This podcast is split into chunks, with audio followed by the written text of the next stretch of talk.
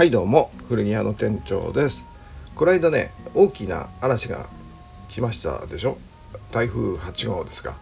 あの時ねお店をね休もうと思ってたんですけれどもねお客さんがね、えー、来ちゃいまして来ちゃいましてっていうかねえー、と一応連絡があってねメールでね LINE で、えーと「今日やってますか?」ってね、えー、メールが来てで「今日は悪天候のため閉店させていただいております」ってね返信したんですけどもね「これから行っていいですか?」ってね、えー、返信が来ましてね全然噛み合ってないんですね。えー、それでね、えー、無理やりと「今日しか来れないんですよ」とかっつってね、えー、結局来ちゃいましてねそれで来るなって言っても来たねでお店であれこれ見てねで買うなって言ってもね買うんですよね、お店の在庫が減るから買わないでくれっつってもね、えーうん、可愛いから買うんだってね、えー、いろいろいっぱい、えー、まあ、買っていきましたけれども。まあその、まあ、3人組のねお客さんだったんですがその3人の関係がねちょっと面白くてねあのなんかまあたまたまね夏休みでなんか3人ともね、えー、空いてる日だということで、えー、来たんですけども女子1人に男子2人の3人組ででこの女子1人がね、えー、昔からえー、お姉さんとねよく来てくれていて昔からって、えー、言ってまあ56年前くらいかな、うん、お姉さんと来てくれててで、えーと、途中からね、えー、なんか学生の時の友達ってことであの男友達をね、えー、連れてきて。で2人で来るようになってででちょくちょくね、えー、来てくれていたんですがで今回ねもう一人男子が1人っていうね、えー、男子1人って言ってもまあ最初のねえ、っと、えー、女子1人男子1人は同級生くらいなんですがまあどんくらい？20代後半くらいかな？もうそれでえ、っとねで別の男性がね、えー、ちょっと一回り上くらいの方なんですよ。でなんかねその関係がねよくわかんないままもやっとしたまんまなんですけれどもなんかねあのその女の子とはね男の子とまあ馴染みなんでね、えー、結構話しててで私とその女の子とと男の子はあのまあねこう普通に喋ってるんですけども、えー、その男の子同級生の男の子とそのもう一人のちょっと年いった方はこうなんかね絡まないっていうかねあのその女の子と同級生の男の子が喋ってる時はいいんですよ。でその女の子とそのもう一人の一回りの上のなんて言いにくいね、えーまあ、同級生の女の子が A 子さんで同級生の男の子が B 君でもう一人の人がああの一回り上の人が C さんとしましょ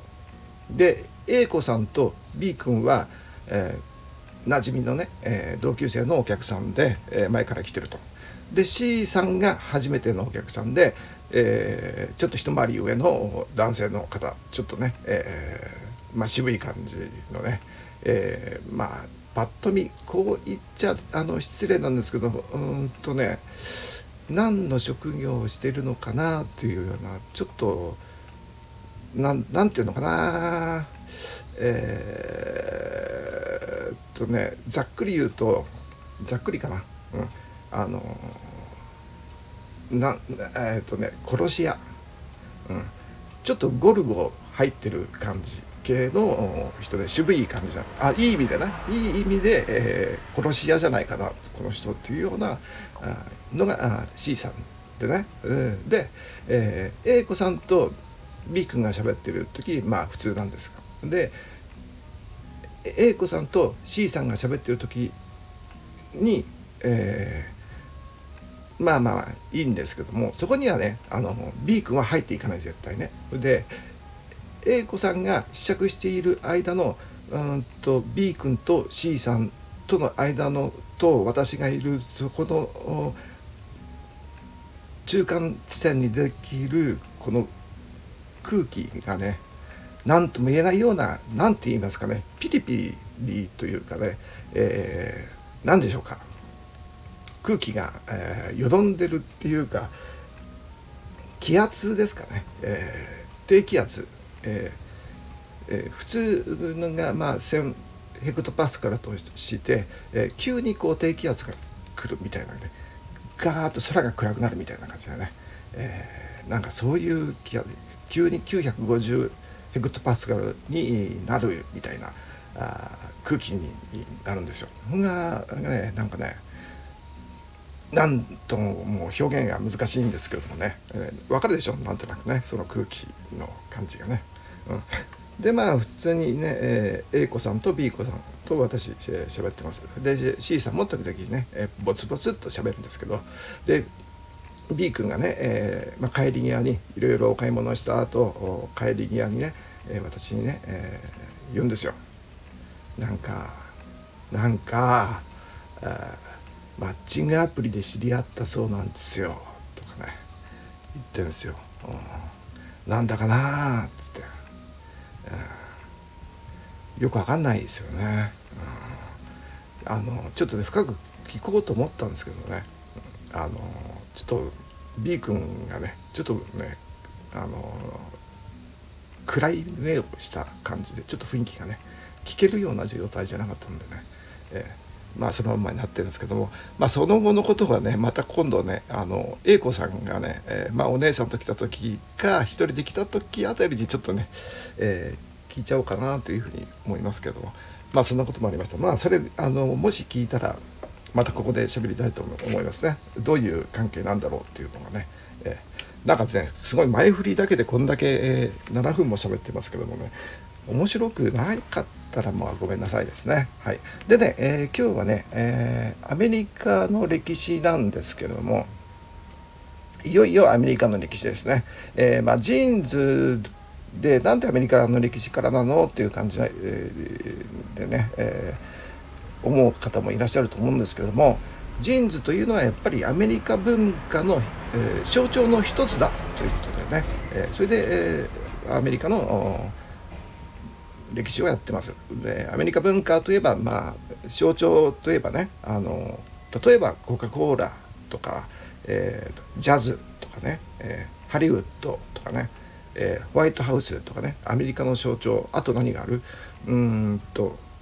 えー、マーク・トゥエインとかねえー、っとなんですかマイケル、えー、マイケル・ムーアとかねえー、っとまあ象徴の ちょっとずれちゃずれたかな、あ象徴っぽいねマリリン・モンローなんかねまさにアメリカンっぽいですよね。アメリカンドリームも含めてなんですけども。えでえー、っとねそのアメリカの歴史の前になぜこのアメリカを求めていたか、うん、この発見されるね、えー、地理上の発見と歴史学上では言いますけれどもまあこれはね西洋側から見た発見なわけでね、えー、アメリカ大陸にはもともともちろん、うん、先住民族がいたわけですからね、えー、西洋から見た発見なわけなんですけれども、うん、そこのね、えー、発見に至るまでの背景についてヨーロッパのねその時どういう状態だったかっていうのをちょっとね、えー、話したいと思いますがその地理上の発見に至る背景ねちょっと,、うんとね、ポイントがね4つあると思うんですよ。まずね、えー、1つ目は情報ですね、えー、地球のね球体説っていうのがね、えー、まあ前々からあったわけなんですよ。で地球は丸いぞっていうことね、え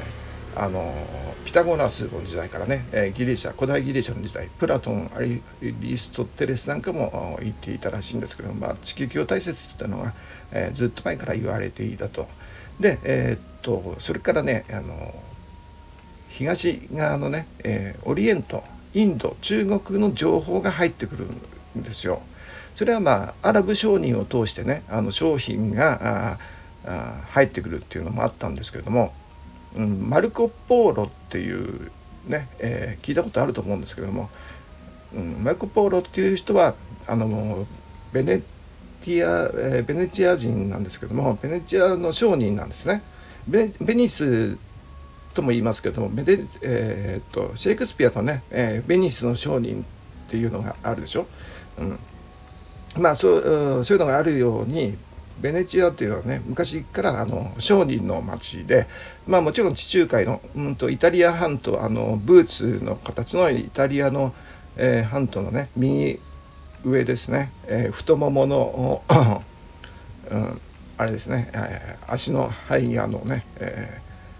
ー、東側がベネチアでで西側はね、えー、ジェノバなんですよね。でジェノバとベネチアが大体地中海を、えー、支配してたといいますか地中海上の商業活動をしていた、まあ、ライバルなんですよ。で、えー、ベネチア生まれの、えー、マルコ・ポーロがね、えー、お父さんとかおじさんとかかな？と一緒に、あの海と陸路でシルクロードを通って、えー、でその頃、えー、1275年といいますかはね、えー、フビライ藩に会うと。いうことでフビライ藩っていうのは、まあ、その頃、えー、モンゴル帝国というね、えー、すごい、えー、巨大なあのチンギス・ハンが作ったね、えー、巨大な帝国がありましてね、えー、今のモンゴルの元なんですけれども、うん、でそこに行ってでか、えー、帰ってきて何年か、えー、十何年かいたのかな、うん、で戻ってきてで13世紀の終わりに、えー、ベネチアとね、えー、ベニスベネチアとジェノバが、えー、戦争をしてたんですが、えー、ジェノバ側の捕虜になったんですよあのベネチア人だからね、えー、マルコ・ポーロが。でジェノバの牢獄で、えー、口述したのが有名な東方見聞録というものなんですよ。ねあのージャパンの元になったジパングね、え黄金の国ジパングっていうのはもうここからが来てるわけなんですけどもそういう情報ね、え東側からの情報が入ってきた。そして、えー、中国とかインドのね、えー、珍しいものだったりね、ええー、結構アラブ商人が、あの間に入って、えその頃ってオスマントルコが大体、え小アジアの辺りね、え今のトルコから、えー、エジプトとかね、えーまあ、ギリシャの方もね割とあのオスマントルコという大きいところがありありましてそこのアラブ商人と貿易をしていたのがジェノバだったりベネチアだったりとかするわけなんですけどもまあ陸路とか、えーね、シルクロードとかね、えー、陸路で、えー、物を運ぶなんてね、えー、限られているわけでそんなにねたくさんのものは運べないわけなんですけれどもまあ、インドで取れる香辛料とかねあるあるいは、えー、前に言った、まあ、綿製品とかですね、えー、インドの綿とかね、えー、そういう織物だったりあるいは中国のシルクだったりとかして、えーね、そういうものにやっぱり富がね、えー、富といいますか、えー、お金になるわけですよね。えーでそういう意味で、えー、非常に、えー、情報がマルコ・ポーロがもっとあるぞって感じだね、えー、でジパングには黄金があるぞとかね。それはインドの向こうだっていう感じね。インドというのはもうね知られていたんですよね、えー、なんですがそのインドよりもっと中国よりももっと先の中国っていうかモンゴルのね、えー、もっと先にあるジパングには、えー、金がうなるほどあるんだっていう感じでね、えーそういう情報が入ってくると。うん、で、えー、それからポイント2つ目、えー、これがね、えー、商業活動。さっきもとも関係ありますけども商業と貿易のね、えー、発達ですかね、まあ、地中海貿易が中心だったんですけども、うん、やっぱりねあの陸路での貿易ではあの商品が大量に運べない。ですからやっぱりねあの大きな船で大量に運ぶっていうのはね今も昔も変わらないわけでありまして、え、やっぱり海を使って運ぶ。うん、でやっぱ大きなね川だったらね運河というのがあってやっぱり川を通してね物を運ぶ、うん、ということができたんですよ。うん、なんですがやっぱり当時はうんとね大陸の間を通す例えば、えー、スエズ運河とかね、えー、パナマ運河とかねそういうのがなかったんですね。それで地中海からインドの方に向かう、えー、まあ、スエズ運河今ありますけどもそこも開通してなかったわけですからどうしてもねあの陸を通らなきゃいけないんですよね。でその陸の要衝を抑えているのがオスマントルコだったんですよね当時。でそこを通る時にどうしてもねあの通り賃っていうかねあの関税をかけられるわけなんですよね商品を運ぶためにはね。うん、ですからすごく物がね高くなってしまうわけでで、えー、小、えー、貿易もしにくいということがありました。うん、でえー、っとだんだんね、あのー、こう商業活動っていうのにねこう貴族とかね、えー、目覚めてきましてで資本主義みたいなものがこうだんだんこう出てくるんですね。うん、結局まあ今と同じで、えー、富と権力権力と富ですね、えー、を手にしたい。でえー、っと今も同じですよね。うん、みんなお金が欲しいってみんなあの権力が欲しいっていうね、えー、政治家の皆さんとかね、えー、あと商売やってらっしゃる人とかね、えー、まあ、そういうことですよ。ね、人間の本質ですかね。うん、で、えー、っとね、ポイントの3つ目これがね技術の開発ですね技術がね、えー例えば造船技術というものがね、え発達しましてキャラク船とかね、えー、キャラベル船とか言われるね、えー、大型の貨物船ですねあのこの頃まだねあの原子力潜水艦とかはね、えー、ないわけですからあのポストがあって、えー、なんですかセールですか、えーセール帆ですね、えー、まあヨットみたいな感じでね、えー、でセールで風の力を利用して、えー、動くんですよ。うん、でまあガレー船というものもあったんですけどもガレー船というのは人がねあのロゴオールで、えー、漕ぐやつなんですけどもまあ奴隷がね、えー、船底にいてこのロゴを漕ぐというね、えー、ガレー船というのもあったんですけどもそれではね推進力が足りない。でで技術の中で、まあ、その造船技術ね船の作り方の技術ですね、と、まあ、もちろん布のねキャンバス地もねあのしっかりしたものが作られるようになったということとね。それから大きなのがね、えーと、羅針盤というものがね、えー、発明されましてこれがね中国 から、えー、アラブ商人を通ってあのヨーロッパの方に来たということで。で羅針盤があると、うん、こう現在地が分かるということで方向が分かるということでねこれがすごく大いに役立ったということなんですよ。うん、で羅針盤とこの造船技術のおかげであの何て言いますかね西に行くとかね、えー、いうことができたわけで、えー、特にこうヨーロッパからアメリカ方向ね太平洋側に行く時にはうんなんか太平洋よりも大西,、えー、あ大西洋ね、えー、ヨーロッパから大西洋を越えて、えー、アメリカの東海岸に行く、えー、にはあの偏西風というものがね、えー、ヨーロッパ側にこう吹いておりましてなかなかこう風のね反対向きにこういけないという事情がありましてね、うん、で、えー、この造船技術が発達したことによりこの、えー、偏西風を、えー、かえってこう利用して、えー、太平洋あ大西洋がね、えー、をこう渡ることができた、それから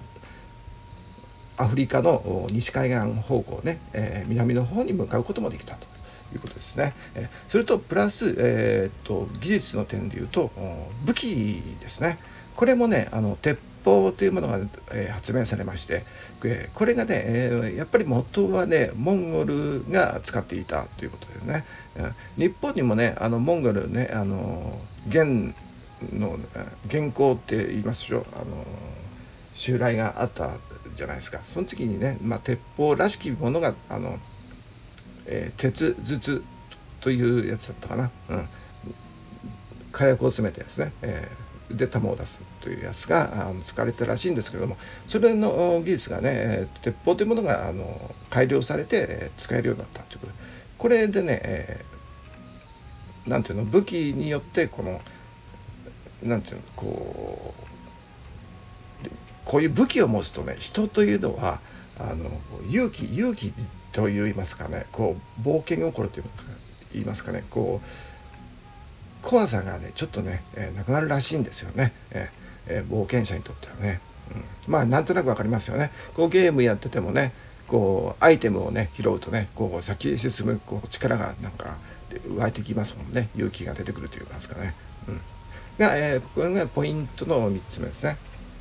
それから3つ目あ4つ目ですね、えー、まあ、最後のポイントとしてはこれはね宗教の問題なんですよね。えで宗教の問題というのは、えーとまあ、ポルトガルまずねあのポルトガルイスパニアイスパニアはスペインのことなんですけれどもこのイベリア半島というのはね、えーと、13世紀14世紀、えー、11世紀からね、えーずっとねイスラム教徒の国だったんですよ。教徒イスラム教の国が支配してたんですね、うん、それで、えー、イスラム教徒に対するあの恐れみたいなものがあのスペイン人ポルトガル人というのは持ってたわけなんですよ。で、えーまあ、最後のあのグラナダ陥落、ね、イスラム教徒を駆逐したのが、えー、1492年と言いますから、うん、まああれですよね、えーこの頃なんですよねまさに。ですからそのイスラム勢力に対抗するために、えーえー、新大陸を求めた、うん、イスラム他のイスラム対、えー、異教徒ですね異教徒に対抗するために、えー、新しいね、えー、なんて言いますかねこう宗教というのはねあの一つの権力なんですよ。だからカトリック教徒っていうのはあのまあこれもね、まあ、今とねかぶりますよね。あの新しい、ね、宗教団体が要するにこの布教活動をするわけじゃないですか。こう信者を増やすわけじゃないですか。信者を増やせば増やすほどお金が入ってくるんですよね。うん、何でしょうかね。こう何でも同じですね。ねあのカルト宗教があのいまだに問題になっていますけども、うん、結局あのそういうカルト宗教じゃない宗教もね結構似たようなもんで、えーと、宗教関係者の方いたら、えー、申し訳ないんですけどもね、えー、まあそういうことですよね、えー、結構同じですよ。うん、あのお金のある、うん、信者が多い、え、教会とかは教会じゃないやあの宗派とかはねすごい立派な教会とかねあの建物とかあったりとかするじゃないですか。うん、やっぱり人が信者がいればいるほどやっぱりお金があるという感じになります。でえー、っとねでまあそういう感じなんですけどもでもうちょっとねこのイスラム教徒に対抗するののもうちょっと後になるんですけれどもうんと宗教改革というのがあったんですね。で1517年にルター1541年にカルバンというのがね、えー、宗教改革というのがあってカトリックに対しての、えー、信教ですね、えー、プロテスタントとか言われますけれどもうんこれはまあ大体あのカトリックがねローマ教皇があ要するに、えー、免罪符を打って大儲けしようとしたのをこうあの反対した、えー、ルターがね、えー、まずルターがねあの誰にでも分かるためにあのその頃、うん、そのねルターの前まではあの聖書っていうのがね全部ラテン語で書かれていたんですね。うん、ですから文語体はどこの国ヨーロッパのねあの西ローマ帝国関係ローマ教皇の支配下ですね神聖ローマ帝国とかもまあもうそうですし、まあ、イギリスフランスとかもスペインもそうですけれどもあのカトリックローマ教皇のね、えー、ローマ教会の信者の、えー、とバイブルね、えー、は全部ラテン語だったもんですから。で文豪はラテン語。ですから えー、その辺のね、えー、カトリックだった国はあの語源がラテン語ってすごい多いでしょ？うん。それはあのそういう関係なんですよね。うん、ですからあの大体あの学のある人教養のあるこの頃のね、え、貴族たちは文語で手手紙を書く時なんかはあのラテン語でね通じるわけで。でですから今の EU と同じようにあの行ったり来たりねあの喋るのはね、えー、なかなかできないんですけども手紙とかでねあの情報やり取りとか手紙やり取りとかするのはあのできたわけで、うん、ですからあの行き来がね、えー、結構あったわけなんですよね。うん、でえー、っとねそういう意味で、えー、新教が出てきた、えー、宗教改革でね、えー、で新教に対抗するために今度カトリックの人が人たちがねあのイエスイエズイエス会イエズス会か、うん、あのザビエルとかがいたね、えイエズス会というのを作って、えー、各国に、うん、新しい土地が発見されればそっちに。で最初に求めていた今この背景ね地,、えー、地理上の発見の背景について、えー、ポイント4つ挙げてますがこれ全部目的は新大陸。で新大陸っていうのはアメリカじゃないんですよね、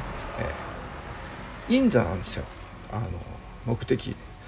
えー、で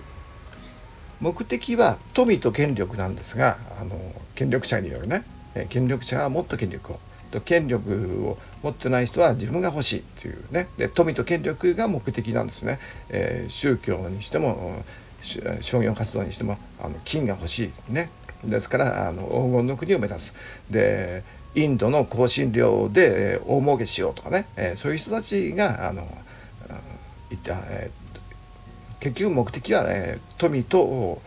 権力なわけで、えー、で目指していたのはインドなんですねアメリカではないんです。はい、でアメリカの歴史を話すのに、え